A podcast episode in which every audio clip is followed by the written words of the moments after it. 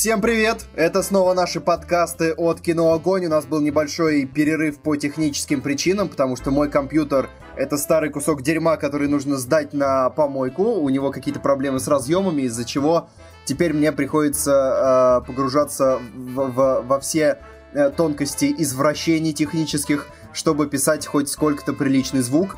Мы даже записали один подкаст, но он срезался. И да, вот там, мы... там, там было много интересных тем, которых вы уже не услышите, вы не узнаете о них. Да, в общем, тот подкаст канул в лету. Э, три новости. Три новости из того подкаста переехали сюда, и две премьеры переехали сюда, поэтому у нас сегодня две, ну, уже довольно старые премьеры, плюс одна новая. Ну, опять же, относительно новая. Э, это фильмы Лига справедливости, это Ван Гог, и это самая свежая тайна Коко.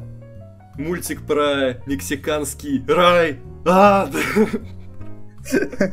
Что-то что среднее. А, в общем, до этого до всего дойдем. Давай пока начнем с новостей. Кстати говоря, кто ты? Я Макар Овчинников. А я Петр Мельников. Вот теперь поехали. Первая новость. Э, студия Fox снимет продолжение «Убийства в Восточном экспрессе», продолжение приключений Эркюля Пуаро. Правда, пока неизвестно, будет ли играть Кеннет Бранна, будет ли он снимать. Я, кстати, посмотрел этот фильм, как раз пока у нас был этот перерыв. Э, да. Я, понял, я понял, почему оценки средние. Э, не знаю, мне кажется, нужно было все-таки ему делать что-то одно, либо снимать, либо играть. Очень тяжеловесно получилось, и какое-то прям торжество его эго. Он играет и персонажа, и снимает, и еще персонаж все время говорит, что он лучший. Такое дело. Ну, э, слушай, как бы, если, если не он, то кто это еще скажет, да? Хотя, ну, как бы Нолан сказал тоже, но, но нет. Э, нужно было еще добавить. Э, вообще, фильм собрал много, поэтому студия поняла, что тут где-то золотая жила, она где-то рядом, от нее отказываться нельзя. Но вот действительно оценки были средние, и поэтому они уже и подумали, что может быть как-то старину Брану либо либо с актерского поста убрать, либо убрать с режиссерского, либо вообще выкинуть из франшизы. Сразу бежим дальше. Том Круз может сняться у Тарантино. Вот это очень интересный кастинг. При том, что у Тарантино уже могут сняться Ди Каприо, Брэд Питт, Сэмюэл Джексон, Марго Робби. Теперь туда еще может присоединиться и Том Круз. Ну, Том Круз вообще тогда великий. Он играл у Кубрика, у Стоуна, у Спилберга, там, у кого еще? У Скорсезе он даже играл. А теперь еще и Тарантино. Прям собирает себе копилочку. Интересно, как Тарантино его заметил? Посмотрел сделано в Америке и понял, что он не только актер боевиков, но все-таки в нем вот эта жилка 90-х еще теплится, зиждется. Может, он посмотрел мумию и понял, что пора спасать человека, пока, пока он не отправился куда-то вслед за Николасом Кейджем. Вот, кстати, да, надо было ему еще Николаса Кейджа позвать. Перебор. Так, ну это были новости прошлой недели в темпе. Да. У нас... Переходим к э, свежим. У нас есть посвежее. Американские критики назвали «Секретное досье» лучшим фильмом года. Так что, если вы еще ничего про этот фильм не слышали, то погуглите. И, судя по всему, это один из главных претендентов на Оскар. Вот я сейчас а... посмотрел трейлер, и я вот что понял. Это возвращение Оскара э, к этим, как, к нашим, не знаю, как, к, тра- к традиции десятых годов. Политический Оскар. Понятно, Не... понятно. Операция Арго откуда-то машет нам ручкой. Говорит, я здесь. Повелитель бури где-то недалеко тоже говорит, что а я, а я, как же я. И, в общем, я, если честно, пока ничего про фильм не читал. Я просто слышал, что вот он, судя по всему, будет одним из главных фаворитов. Но это кино про журналистов, э, которые раскрывают какое-то секретное дело. И там играют Том Хэнкс и Мэрил Стрип. Ну, вы поняли. Да, Оскар да, за да. лучшую женскую роль, э, Оскар за лучшую мужскую, лучший фильм, лучший режиссер. Вот это вот все. Судя по всему, Оскар может получиться очень скучным. Это вот мы с тобой обсуждали то, что там мама будет женская роль, будет Марго Робби, будет э, еще три билборда. И Фрэнсис Макдорманд. И, и ты сказал, что в итоге получит кто-то четвертый. Да, и это будет Мэрил Стрип. И, ну, чтобы уж... Она же еще и Трампа критиковала в этом году активно, да, то есть... э, ну, очевидно. По-моему, все очевидно. Ну, трейлер скучноват, он даже вот на уровне трейлера скучноват. Его было бы круто посмотреть на журфаке на паре, наверное. Ну, только чтобы пара прошла пободрее. В кинотеатр я бы не пошел. Но э, посмотрим, потому что в центре внимания тоже э, казался максимально скучным фильмом. Потом я посмотрел, понял, что кино-то очень хорошее на самом деле. Ну, прямо, ну, очень хорошее. А, может быть, еще теплится надежда во мне, что секретное досье что-то из этой оперы.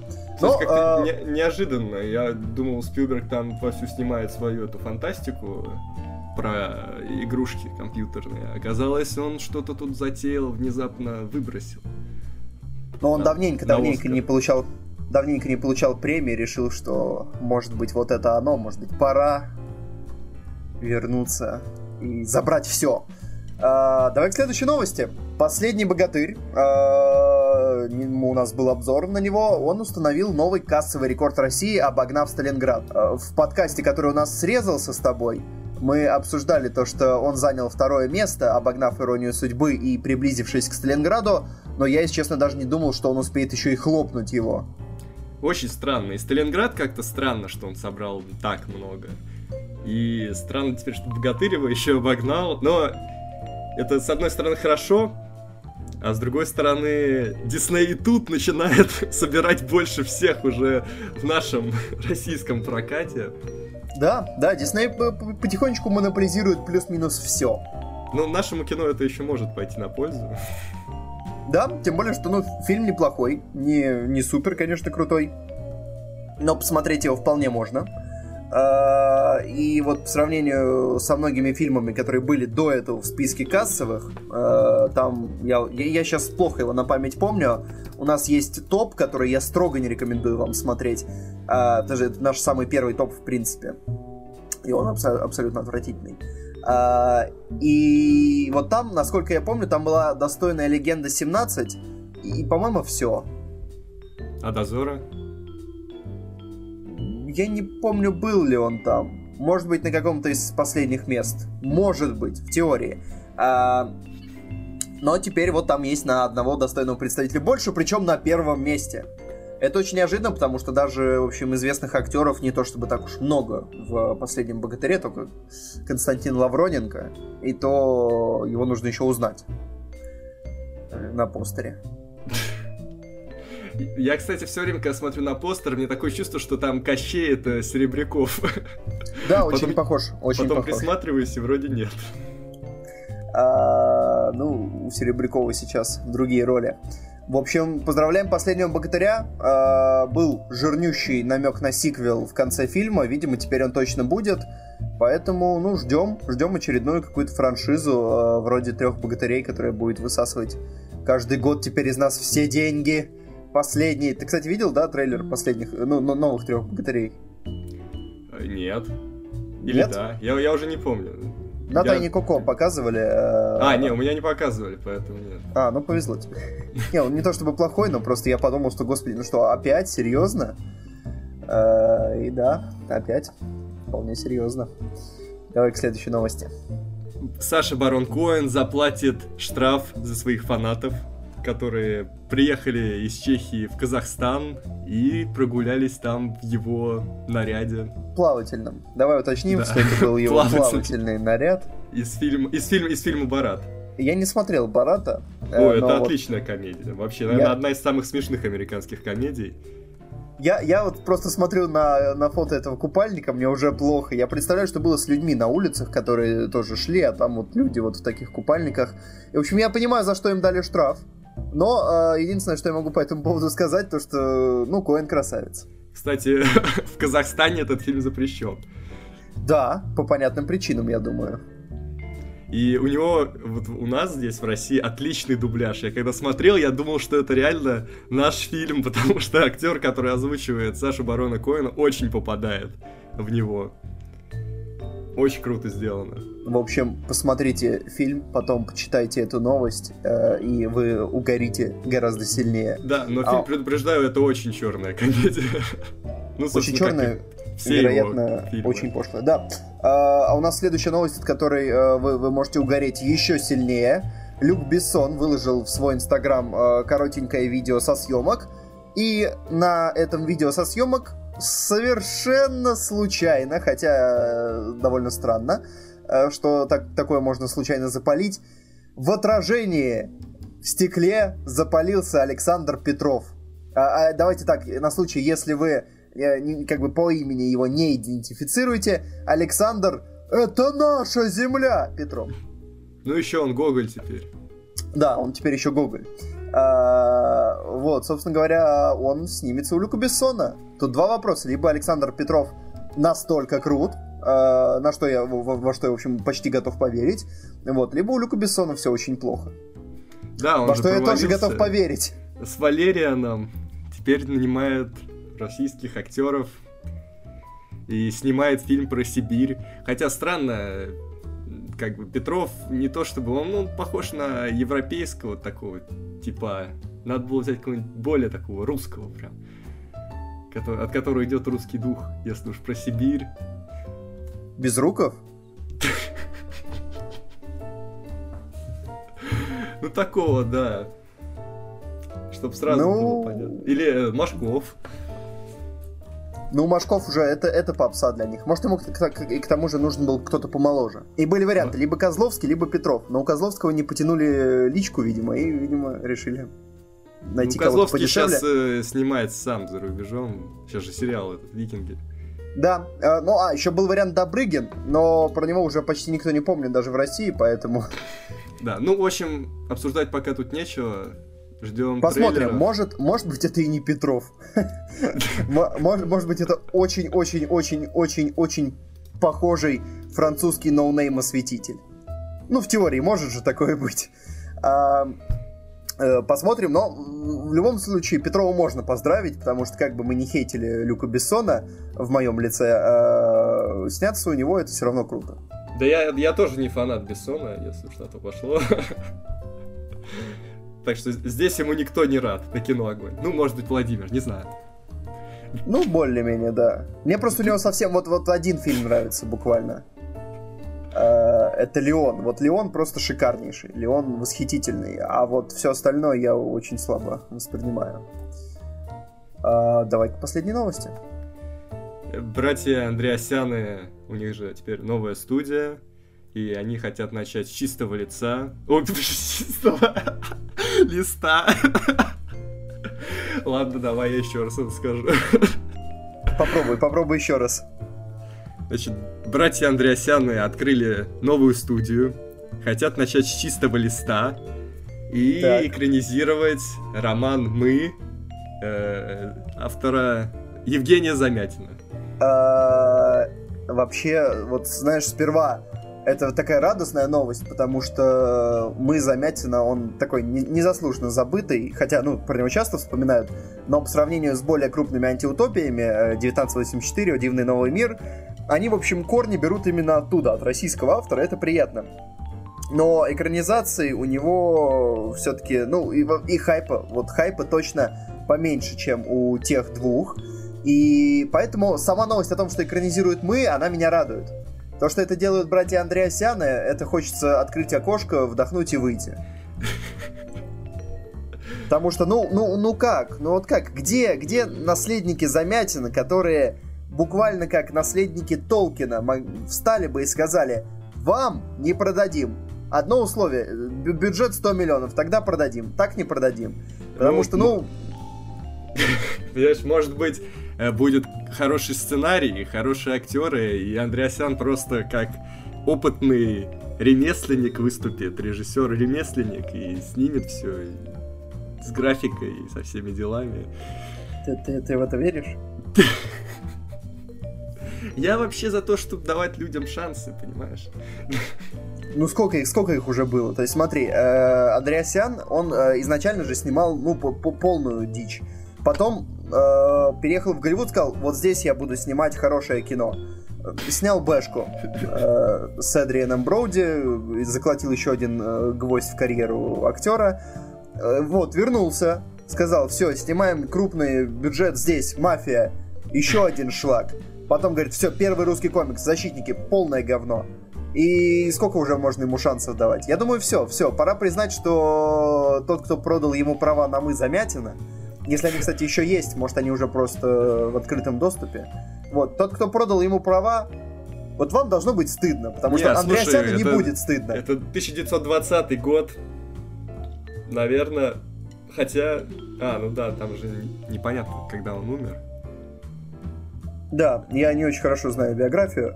Поэтому вот, э, вот человек, который продал, вот, вот, вот не надо было так делать. Это плохой поступок. А я яй. Ну посмотрим.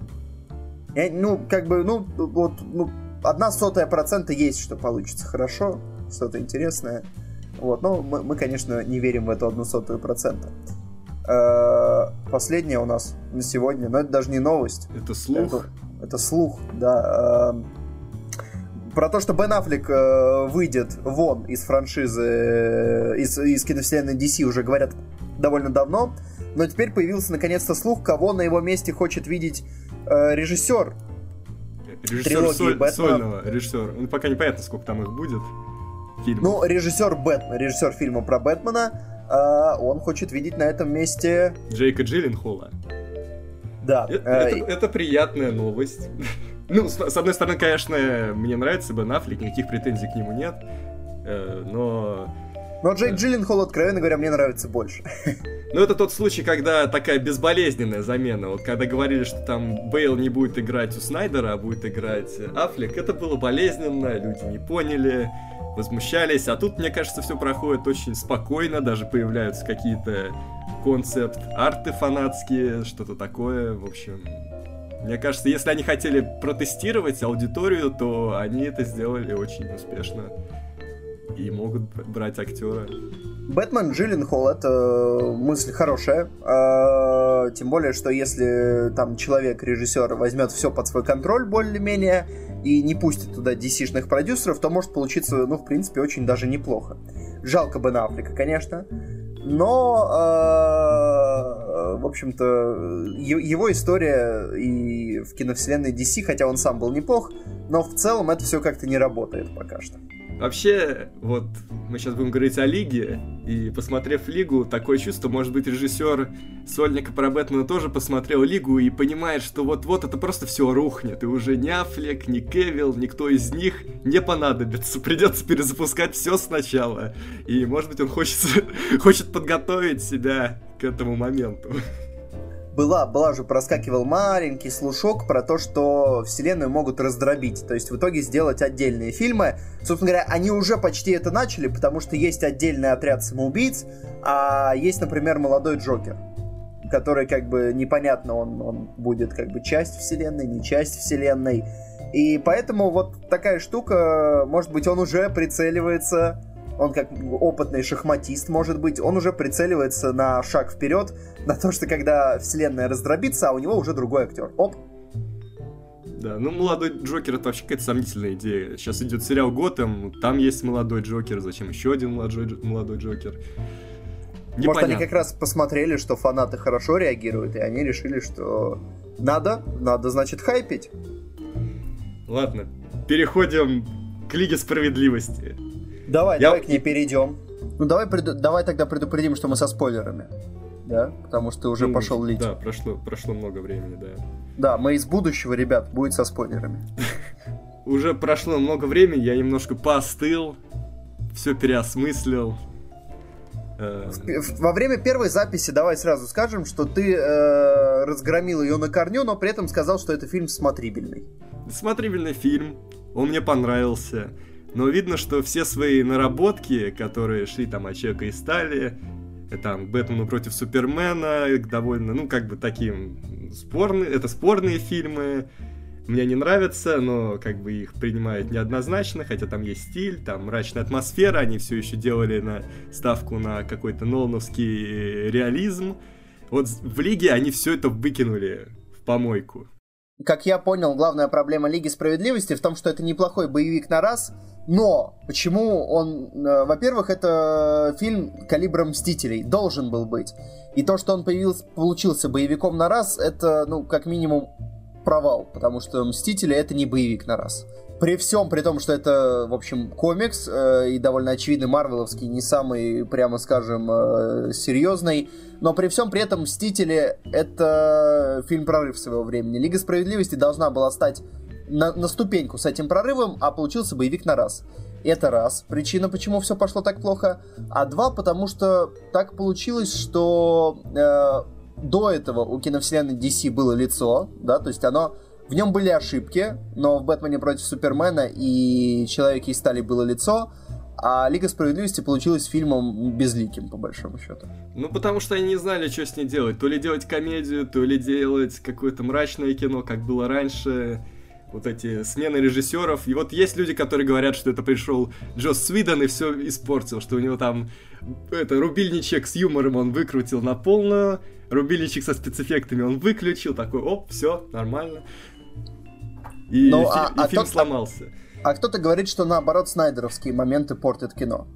То есть тут а, вообще непонятно.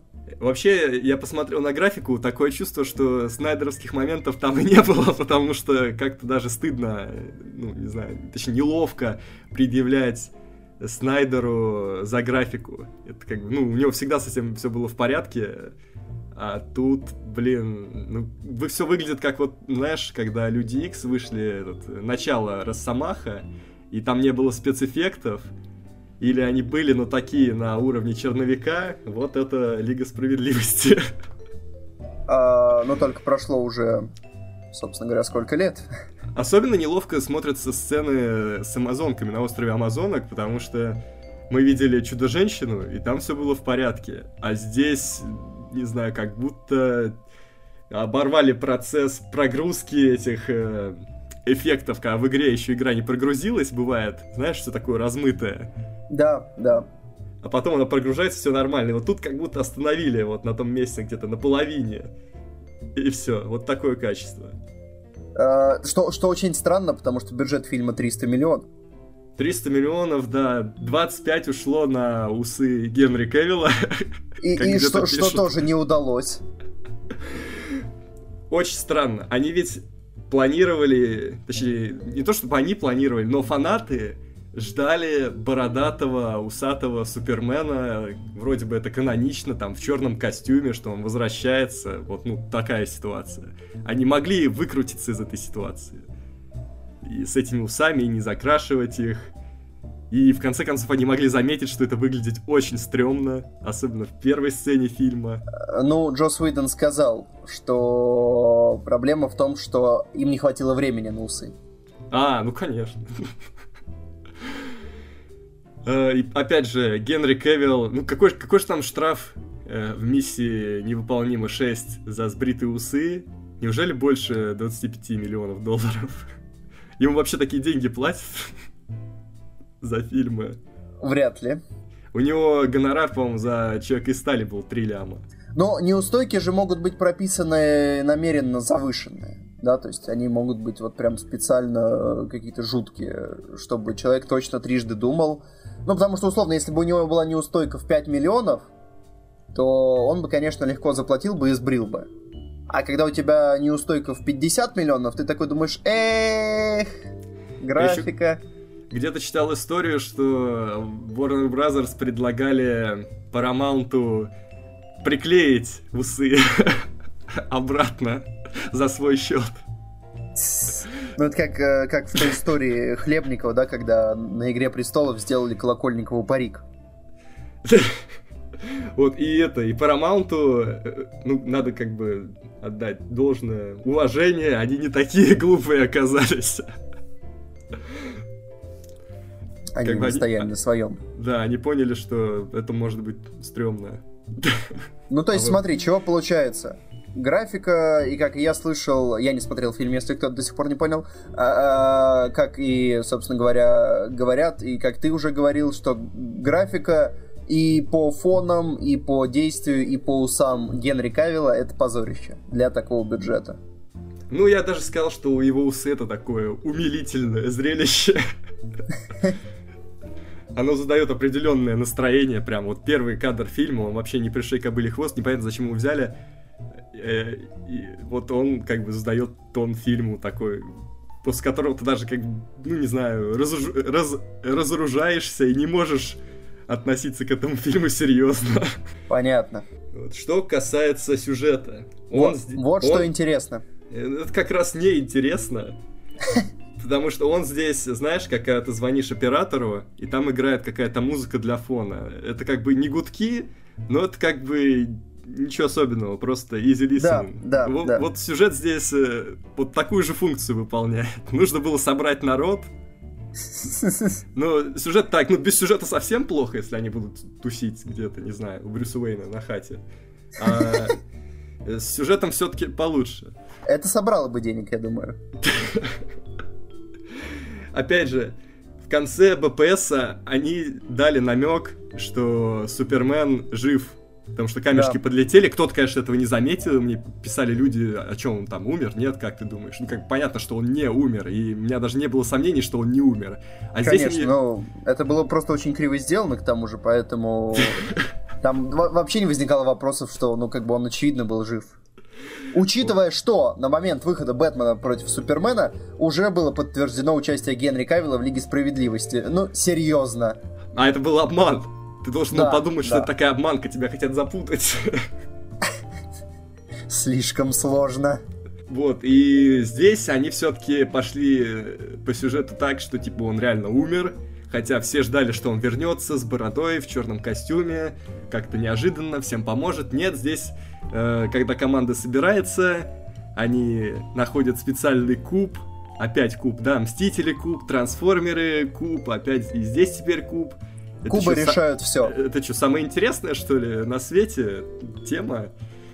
Может, им э, проплатил, проплатил Лего. Кубик Рубик. И они так оживляют Супермена, а он что-то какой-то весь нагренный просыпается, начинает раскидывать всю лигу. Э, опять же, очень сомнительная сцена, они ведь вроде в конце БПС и с Бэтменом помирились, и вроде они вместе бились за одну цель. И в этой же сцене ему дают какую-то колоссальную силу. Он один сильнее, чем вся лига. Зачем тогда нужна вообще лига, если он такой крутой чувак? Ну, просто у Бэтмена не было с собой э, крип, крип, крип, криптонита, и поэтому все, все закончилось печально. И он тут, тут, кстати, вот перевод э, портит немножко. Хотя вряд ли он тут мог сильно что-то испортить. Мне кажется, это даже как-то немножко получше было. Но в оригинале тут уже Супермен спрашивает Бэтмена «Do you bleed?» mm. Когда его держит. Мне кажется, как-то, ну, неловко. Я, конечно, понимаю, что эта фраза всем понравилась, но... Но мне кажется, ответ, ответ раз... очевиден. К тому же. А у нас тут э, в дубляже было, там, ты чувствуешь боль, что-то такое. И это было даже логичнее, потому что он потом падает и такой, типа, а-а-а, типа, да, я все чувствую. Хотя, опять же, Бэтмена выставили в таком свете. Непонятно. Вот, злодей, ну, помимо того, что он картонный, он еще и плохо нарисован. Э, как будто игра 2005 года какая-то. И это прям очень заметно. И финальное место битвы какая-то заброшенная атомная электростанция. Все очень похоже на Чернобыль. Опять, угу. опять они в каком-то безлюдном месте дерутся. Я так понял, вот им ставили за человека и стали, то, что они там целый город разрушили. Разбомбили, теперь, да. Теперь они да. будут только на полянках драться. Безлюдных. Но вот, это все о минусах. Кто-то там еще к минусам приписывает саундтрек. Ну, он, да, действительно не запоминается, но я ничего плохого не могу сказать. Он... Ну, когда, ну, когда его нет, как бы, что сказать плохого? Вроде ничего. Вроде, ну, знаешь, звучит. Если претензий нет, значит... Если слух не режет, значит, все нормально. Э, из хорошего. Это взаимодействие персонажей и актера. Наверное, их тут можно в одну категорию засунуть. Потому что реально они друг другу помогают, у них отличная химия. Я вот даже специально тот раз я говорил, что это лучше, чем в Марвел. Я даже да. пос посмотрел «Мстителей 2», и убедился, что в Лиге взаимодействие между героями гораздо лучше, потому что в Мстителях они реально, даже когда они вместе, они чуточку вот как-то больше каждый на себя, каждый, каждый что-то делает свое, и не то чтобы они прям друг другу сильно помогают. Или они вообще угу. дерутся в разных частях города. А здесь прям все время взаимодействие очень крутое. Вот, например, есть сцена, где э, что-то все рушится, чудо-женщина летит, э, и перед ней враг, и такая опасная ситуация, и у нее меч из руки вылетел, и тут Флэш что-то подбежал, подбежал, подбежал, и ей меч что-то подкинул. В общем, это очень крутая сцена, она просто отправила меня в детство. И там вот с этим постоянно. И они помогают друг другу, там, Бэтмен помогает э, тому Аквамену, Аквамен Чудо-женщине, Супермен помогает всем. В общем, это сделано круто. Угу. И вот из крутых моментов, наверное, все. Серьезно? Ну, из, из плюсов этого фильма, ну, мне кажется, вот одной вот этой химии, взаимопомощи персонажей достаточно, чтобы получить удовольствие от этого фильма. Но все равно, после этого фильма такое чувство, что вот здесь просто эта франшиза может рухнуть. Ну, вообще, как бы, это же Лига Справедливости, вы к этому все вели вот и Бэтмен Супермен, и Человек из Стали, и все остальное, и Чудо-женщина. Это должна была быть высшая точка. А в итоге это, это ужасный спад. Ну как, Мстители были высшей точки для, для первого э, этапа Марвел. Не знаю, я бы сказал, что выше Железного Человека первого они так ничего не сделали. Нет, ну давай так, Железный Человек это был хороший старт, а, собственно говоря, они все вели к Мстителям, и они, в принципе, привели, то есть получилось хорошо, так, как должно было.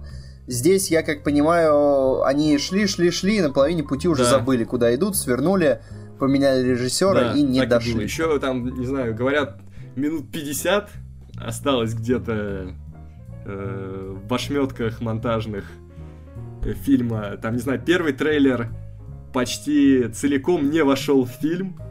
Вот все сцены, которые там можно было видеть, там mm-hmm. какие-то вообще... Даже сцены, где Киборг еще был человеком, были такие сцены, там какие-то связанные с его матерью, это все тоже было вырезано. Так что фанаты сейчас негодуют и ждут, что будет на DVD, на Blu-ray режиссерка от Снайдера. Ну, как обычно. С его спецэффектами, с его композитором. Да, да, конечно. Как обычно, студия выпускает говно, чтобы потом на режиссерке выпустить шедевр. Ведь так все и обычно и делают. Это же очень логично. И тут сразу вопрос э, к Джосу Уидону. А зачем надо было уходить от Марвел? Как бы у него же порезали Мстителей 2, э, и он из-за этого обиделся, ну или не только из-за этого. Но ведь Ворнеры режут фильмы еще жестче. Еще беспощадней. Он как не подумал. Ну и на самом деле уходил он не потому, что что-то порезали, он просто сказал, что он устал, и с него хватит. Вот, тут он отдохнул и решил, что не хватит. И потом, смотри, там э, как бы резали его фильм, а тут он пришел в фильм, который порезали, и такой и наделал всякого. А, да, давай перейдем к итогам. Давай. Э, значит, э, сюжет 4. Мощно. Ну ты прибавил балл, в э. прошлый раз было 3, по-моему. А, ну, ну, ну пускай будет 4, ладно. Все-таки, да, Значит, все-таки чуть лучше. Чуть лучше. Э, на, что там у нас, атмосфера? Да. 7. Угу. И актеры 9, и того Итого 7.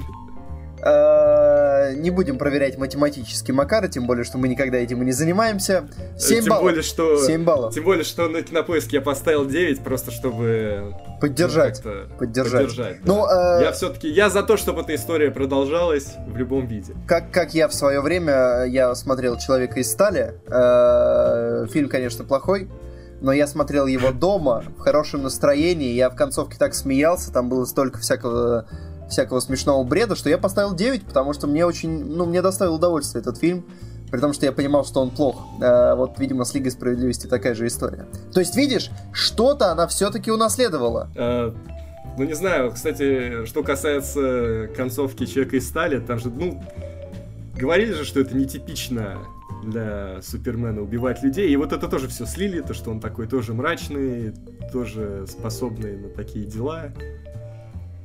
Очень грустно. Понятно. Давай тогда перейдем э, к другим премьерам.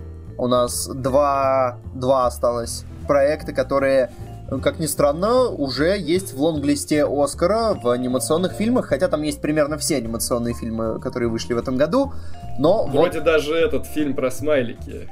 Нет, его там нет, ты что? Нет? Нет, конечно. Ну давай я проверю. Нет, нет, конечно, его что то что то набрасываешь, а. что-то. А, нет, он там есть, он там есть.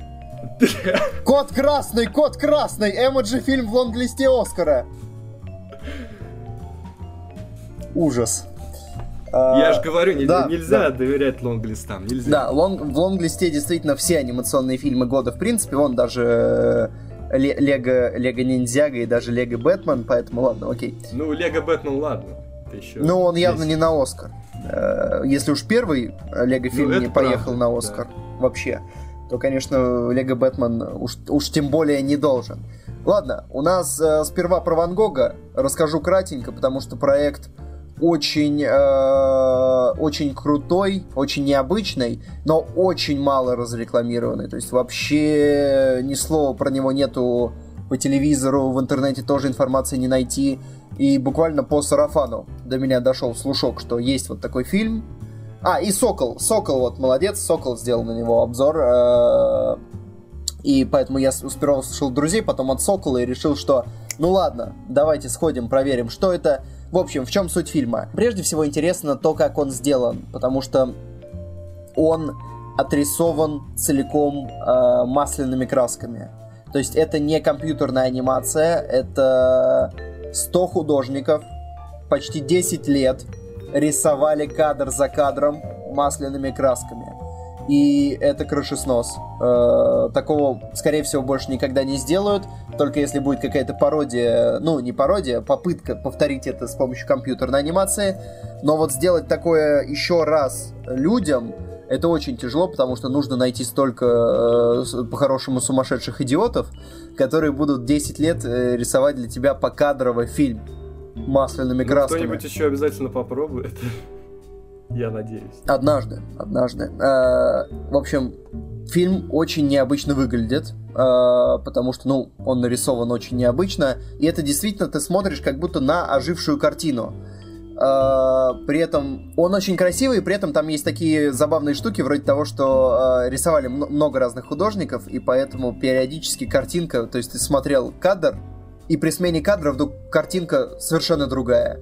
То есть она по-другому, она в другой стилистике нарисована, потому что понятно, что столько художников, они не могут рисовать абсолютно одинаково.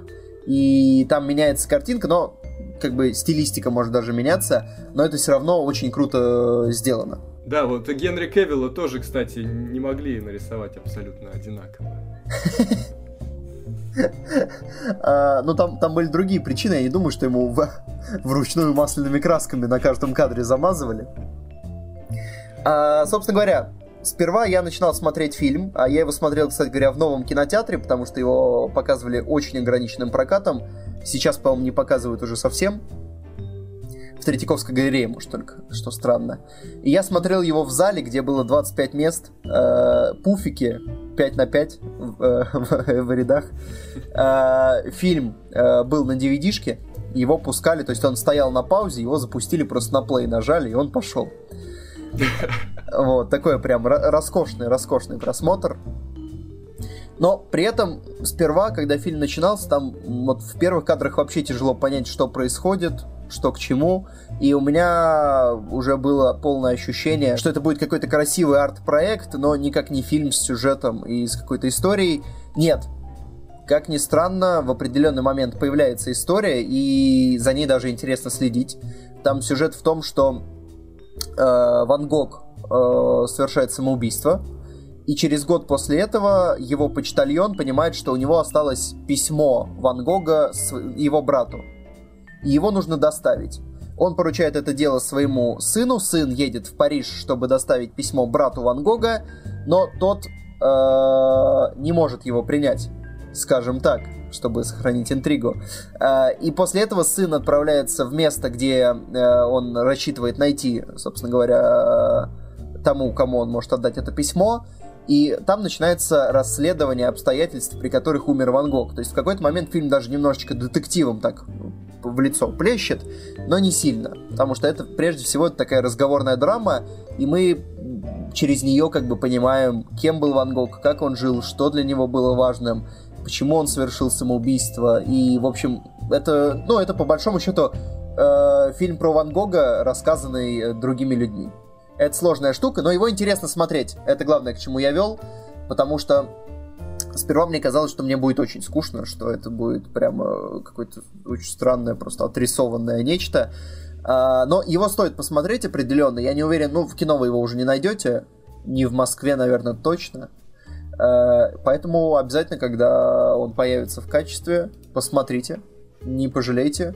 Хороший необычный фильм, а, и такого действительно, в общем, ну, я не знаю, когда в следующий раз такой сделают. Тем более, что те, кто прокатывают картину, они сделали такую приятную штуку, позвали пару-тройку известных э, актеров на озвучку, э, и поэтому э, можете погадать, э, кто из них кого озвучивает. Кстати, вот сейчас проверил, он еще идет в Москве. Ну где, в Третьяковке? Да нет, ты что, везде, вон, э, в Соловье аж э, раз, два, три, четыре, пять, семь сеансов очень странно, потому что... В нашем любимом кинотеатре. Да, да. Потому что когда я э, искал, э, где посмотреть, я не нашел. Там было два кинотеатра. Не, очень, ну как не то чтобы очень много, но прилично. Даже в Каро во многих. Вот я. Тогда бегите в кино, какого черта? Что, что вы сидите, слушаете этот э, подкаст? Ну-ка, марш, вот прям, ну вот в метро дослушайте, короче говоря, э, по дороге в Соловей или в, в поезде, или в самолете, как, как вам там нужно добраться до Соловья. В Москве только в Соловье. Соловей лучший кинотеатр на земле, смотрите только там. А, да. Э, собственно говоря, единственный вопрос, кстати, который меня интересует, как играли актеры в этом фильме. Потому что они же как бы нарисованы на картинах, вряд ли у них было столько времени, чтобы позировать 10 лет. А, поэтому вот это очень интересно. Там есть пара известных актеров. Самая известная, наверное, Сир Широнан. А, есть еще... А, я забыл, как его зовут. Ирландский актер. Ну, Неважно. Вот позирование это такое, такая олдскульная capture технология. Да, да, да, да. Это такой как бы motion capture 19 века. Uh, вот что-то такое. Посмотрите обязательно. Uh, как, ну, как минимум, это интересно. Просто на это посмотреть. Вот, давай по оценочкам быстро пробегусь. Uh, атмосфера 10. Сюжет 7. Вот за актеров я не знаю, как ставить. Ой, ну и не надо. Ну и не надо. И общий балл э, я поставил 9. 9. Хороший, крепкий фильм.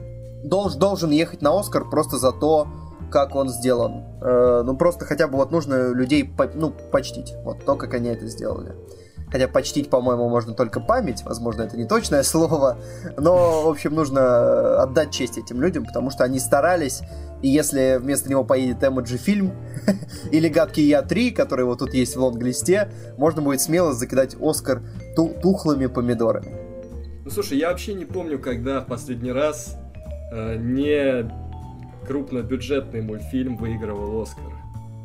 Вообще не помню такого.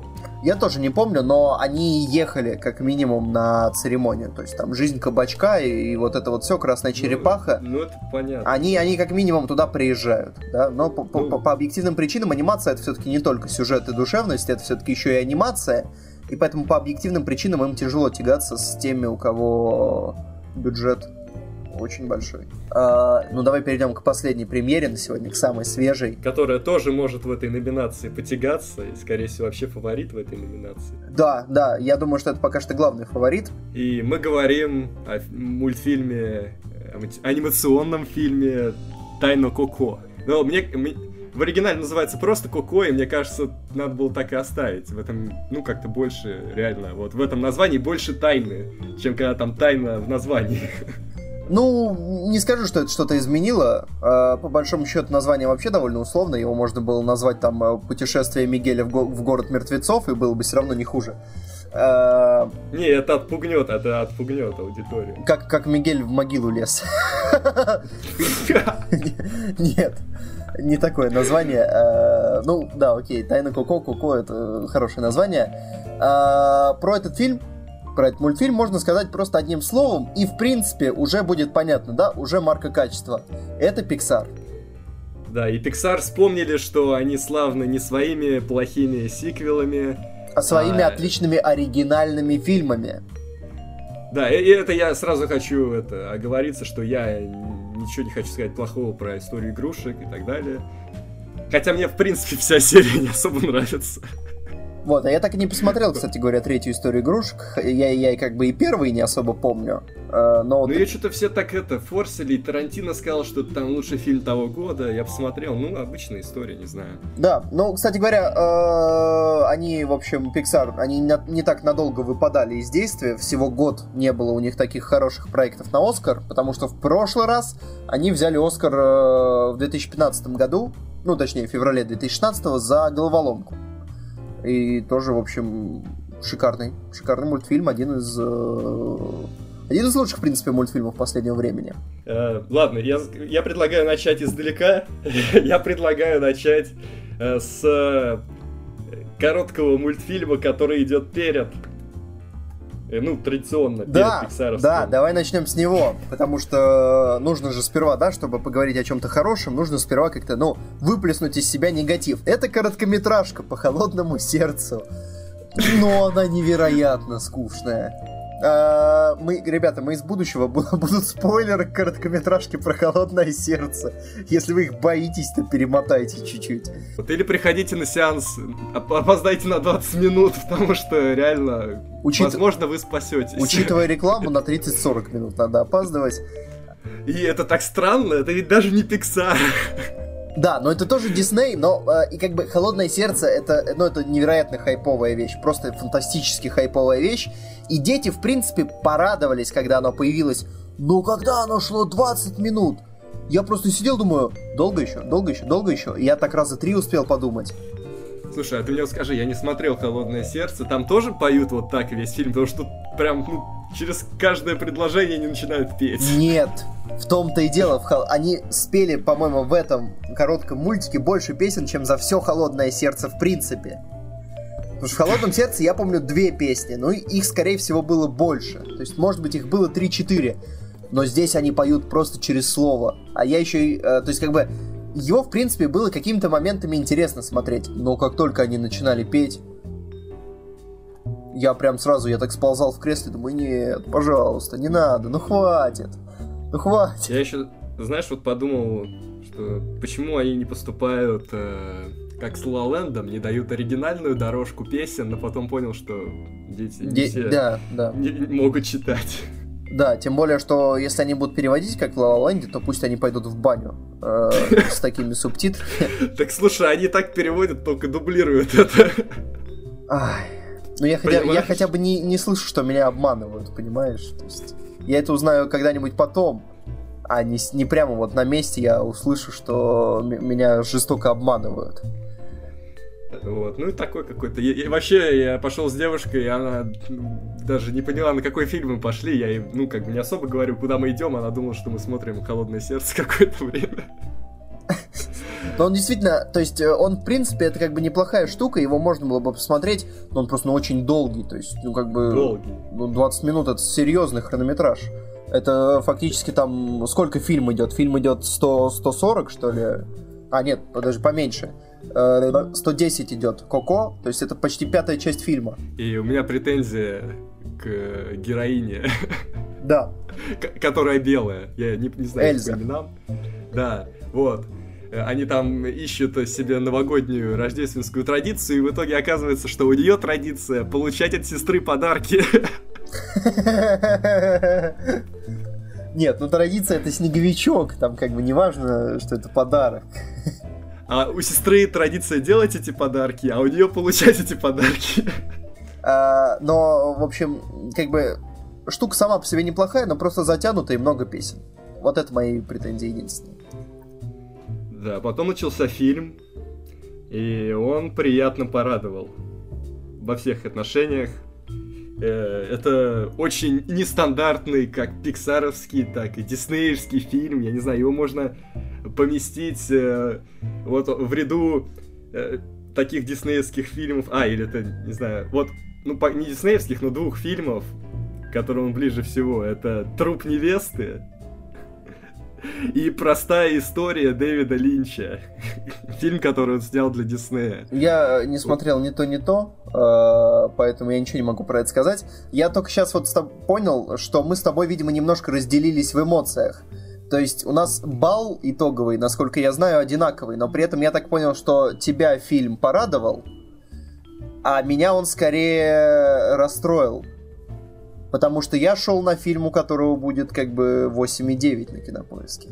Я, я шел, я думал, все, гениально, гениально, божественно. Сейчас я посмотрю такой шедевр. Ну вот как головоломка. Я шел, я думал, Не, ну... сейчас я увижу вторую головоломку. Вот Pixar снова как в... просто зажжет. А в итоге это просто очень хорошая, крепкая история. То есть, ну, как бы, я остался в итоге... Я, я завысил ожидания от него. Просто надо было посмотреть, сколько людей проголосовало. Там же не так много людей было, потому что Дисней уже разорила родителей. Там они прям... Э, что там было? Э, Тор, еще что-то. Так у него не упала оценка. Вообще не на йоту. И потом еще будут эти Звездные войны, и все, и уже детям не надо ждать подарки на Новый год. Их, их подарком был абонемент в Каро на этот год, да. А, который они не получали на руки, но он кончился. А, ну, давай по сюжету, наверное. Давай пробежимся по сюжету. Без спойлеров. Ребята, спойлеров не будет. А, в общем, парень, который живет в семье потомственных сапожников, очень хочет заниматься музыкой. Но так как в свое время его прапрадед бросил э, семью ради музыки, его семья прокляла, э, и поэтому музыка в семье под строжайшим запретом. А он хочет. И из-за того, насколько он хочет, не будем сообщать все перипетии, он оказывается в мире мертв. Вот так вот. Сейчас, сейчас кто-то, кто вообще ничего не слышал про этот фильм, думает, чего? А, Я, кстати, даже трейлер не смотрел, когда пошел, поэтому Я тоже. не слышали, Я тоже. это как бы не страшно. Это даже лучше, Да, поверьте. да, гораздо лучше. Я, кстати, не знаю, может, трейлер там спойлерит. А, а, собственно говоря, я а, объясню. В Мексике есть День мертвых. Это день, когда а, родственники, чье фото ты поставишь на специальный алтарь, могут вернуться к тебе и как бы пообедать с тобой за, за праздничным столом. Это хороший праздник, судя по тому, как о нем рассказывается в фильме, правильный. Но вот герой, э, мальчик, оказывается случайно сам в мире мертвых. Но он не по, не, не по той дорожке пошел, по обратной. Вот, и те, кто ждут какой-то юмор, потому что в Пиксаре, там вообще в Диснее юмор обычно много, то здесь, я бы сказал, он такой с горчинкой э, в основном, потому что как бы смешно это не было, это все-таки фильм про мертвых людей. Да, тем более, что, кстати, шуток не очень много, и одна из основных шуток это когда скелеты так или иначе выделывают что-то э, с расчлененкой. я заметил нездоровую тенденцию. Смотри, уже третий диснеевский проект шутит про расчлененку. То есть это «Холодное сердце», где снеговика постоянно разрывают. Это «Последний богатырь», где Кощей постоянно отрывает себе всякие конечности. И вот теперь это «Тайна Коко». Что за... К чему вы приучаете детей? Дети а посмотрят это... вот эти три фильма подряд. Я сейчас как на телеканале «Спас» буду проповедовать. И будут отрывать себе руки. Еще вандализм на кладбище. Вандализм на кладбище. То есть, чему вы учите детей, а? Пиксар. Что происходит? Но главная шутка это представить, что, знаешь, они сейчас в Диснее э, делают э, киношки по своим мультам. Как крипово будет выглядеть эта киношка. Да, да. Но я думаю, до этого не дойдет все-таки.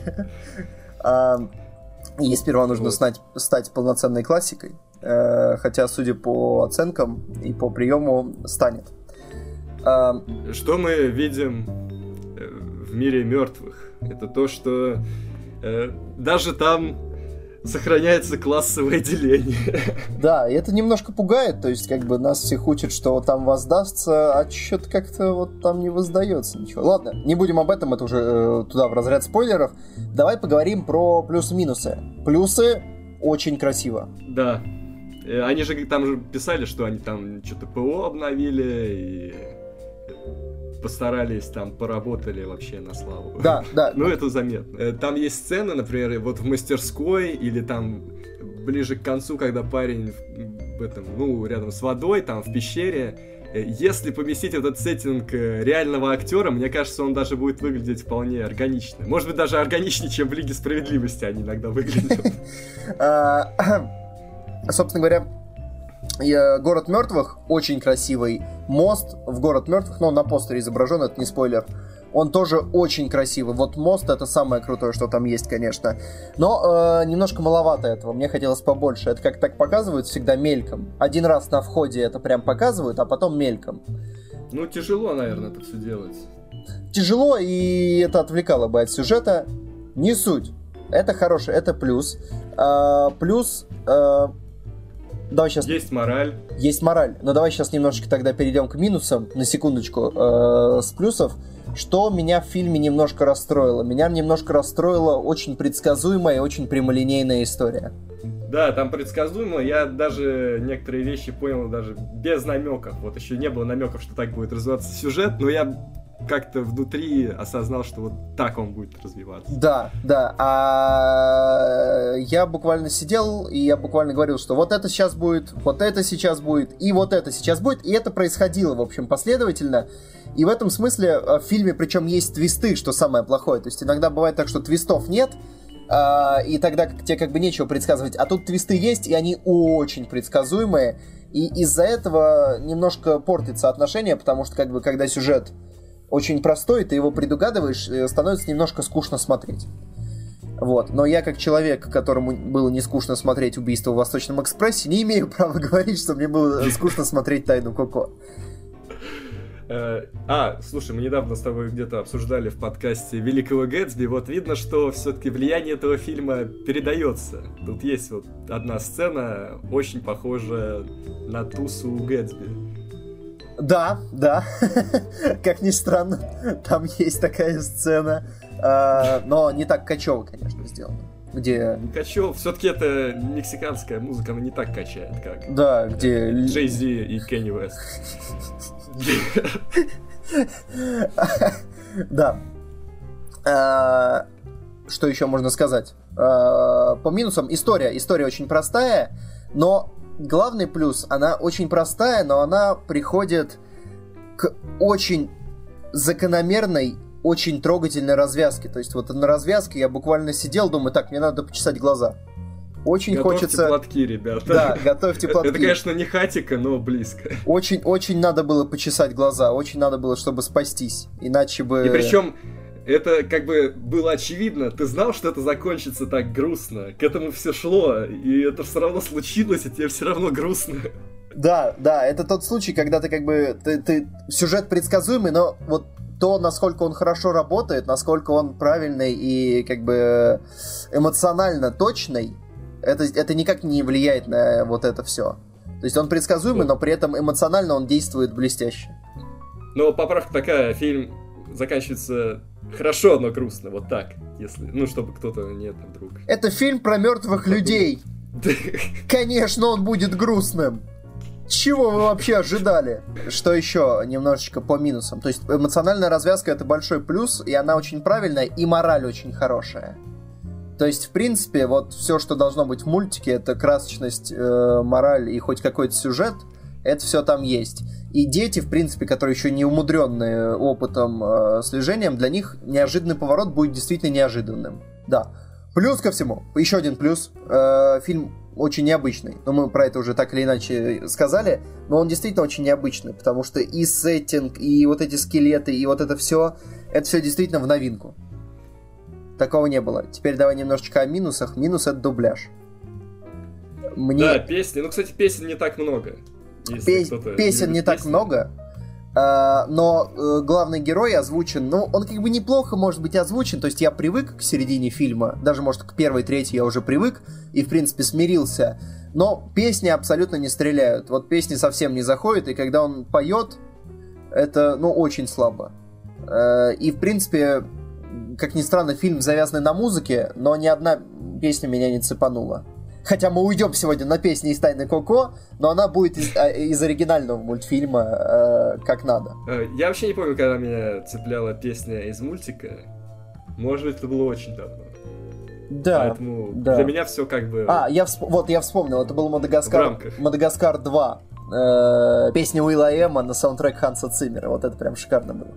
Наверное, я было что-то после этого. Я но... думал, ты скажешь э, песня, которую исполнил Серега. Нет.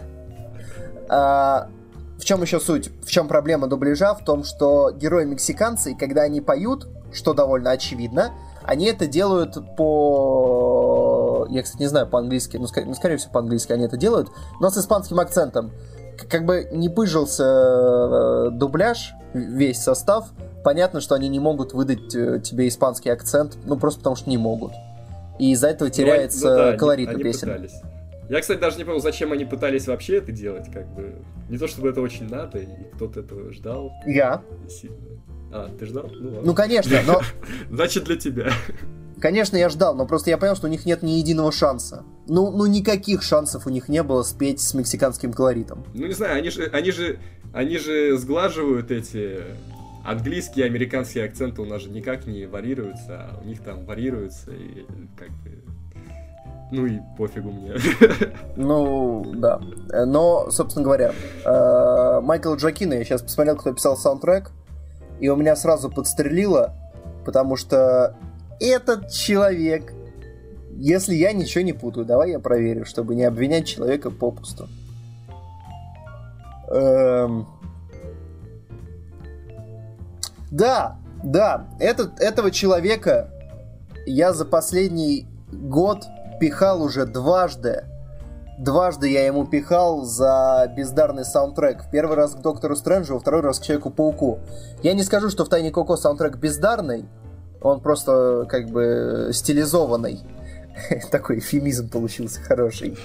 Вот. Но Майкл Джакина, я бы его не пускал на порог в свой фильм. Если бы я снимал фильм, и мне нужен был бы композитор, Майкл Джакина был бы в лонглисте в роли эмоджи фильма, просто чтобы я с удовольствием его вычеркнул в нужный момент. Вот так вот. Хотя у него есть Оскар за саундтрек к мультфильму «Вверх». Но я ну, абсолютно не помню саундтрек оттуда. Я тоже не помню, но все равно, наверное, они поборются и за саундтрек, и за песню. Конечно. Кстати, что, что интересно, Лига Справедливости тоже может побороться за песню. Там очень неплохая песня. Ты послушал ее? Я послушал, но, по-моему, ну, не знаю, в общем. Я, я был в запаре на работе, и мне прошла немножко мимо меня. Нет, кстати, ну, слушай, она грустная, а ты на работе, нельзя так. Да, да. М- Майкл Джакина, Майкл Джакина вот чуть-чуть оправдан, вот чуть-чуть оправдан, потому что у него был хороший саундтрек к Рататую. Я вот сейчас посмотрел. Чуть-чуть. Одно очко тебе, Майкл Джакина. Вот, давай. А, о чем мы еще не поговорили? Да, мне кажется, обо всем. Обо всем? Все, да. пора сворачивать это все. Да. Выставляем оценки. Еще раз давай скажем, что... А, вот, последнее, что я хотел сказать в завершении. Эм, я поставил... Э, давай пока не будем говорить. Э, ну или давай дадим оценки, а потом я уже скажу завершение тогда. Атмосфера... Э, не знаю, наверное, 8. Это такая прям... Ну, мне кажется, для каждого она будет своя, для меня она такая немножко тревожная показалась. Такой, вроде весело, но с другой стороны тревожно. Но 8.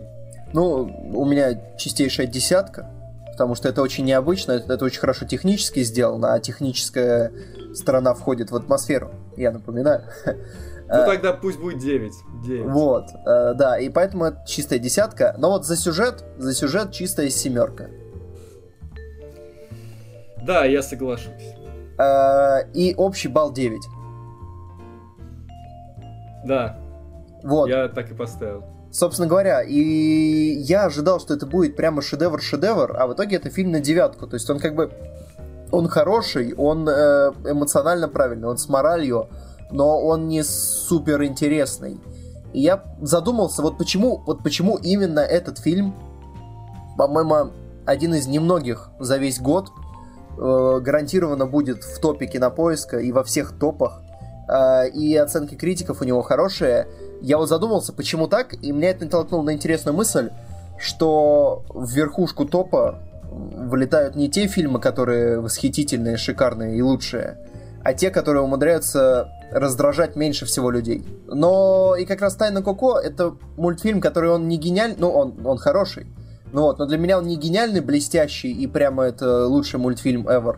Это мультфильм, который очень правильный, очень хорошо выстроенный, и который вряд ли кому-то может прямо жестко не понравиться.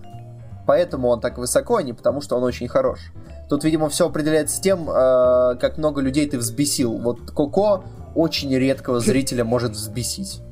Вот, вот так я сформулирую. Я тогда предложу голосование, как в тот раз. Давай. На ту же тему, да. Мы решили поэкспериментировать в этот раз и, может быть, следующие разы с голосованием. А, и это и тема голосования в этот раз. Marvel или DC? Никаких других вариантов. Мы сейчас ни про оба, кино. Мы сейчас про кино. Один. Да, мы про кино. Да, мы, мы про кино. И сделайте выбор. Примите решение волевое, за кого вы все-таки. Если вы за кого-то другого, можете написать об этом в комментариях. Жестко, жестко будет, прямо, прямо будет битва. Да, ну и заодно мы узнаем, сколько людей нас слушает, или сколько людей э, вообще активно себя ведет да. в группе. Да, э, пишите э, в комментариях, как вам Лига Справедливости, как вам Ван Гог, если вы посмотрели, и как вам Тайна Коко? То есть, может быть, э, вам и повороты были неожиданными, и вообще это гениальный лучший фильм э, на Земле, э, просто богом поцелованный. Пишите, как вам вот это все. А мы уходим на песни из Тайны Коко. Пока. Пока. Though I have to say goodbye, remember me. Don't let it make you cry. For even if I'm far away, I hold you in my heart. I sing a secret song to you each night we are apart. Remember me, though I have to travel far. Remember me each time you hear a sad guitar.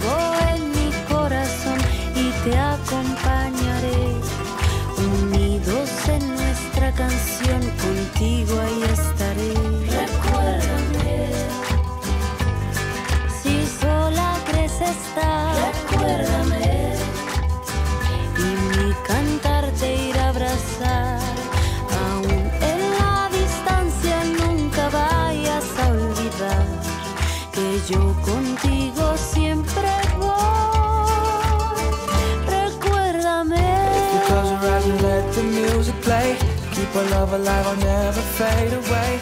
If you close your eyes and let the music play, keep our love alive, I'll never fade away. If you close your eyes and let the music play, keep our love alive, I'll never fade away. Remember me will soon be gone.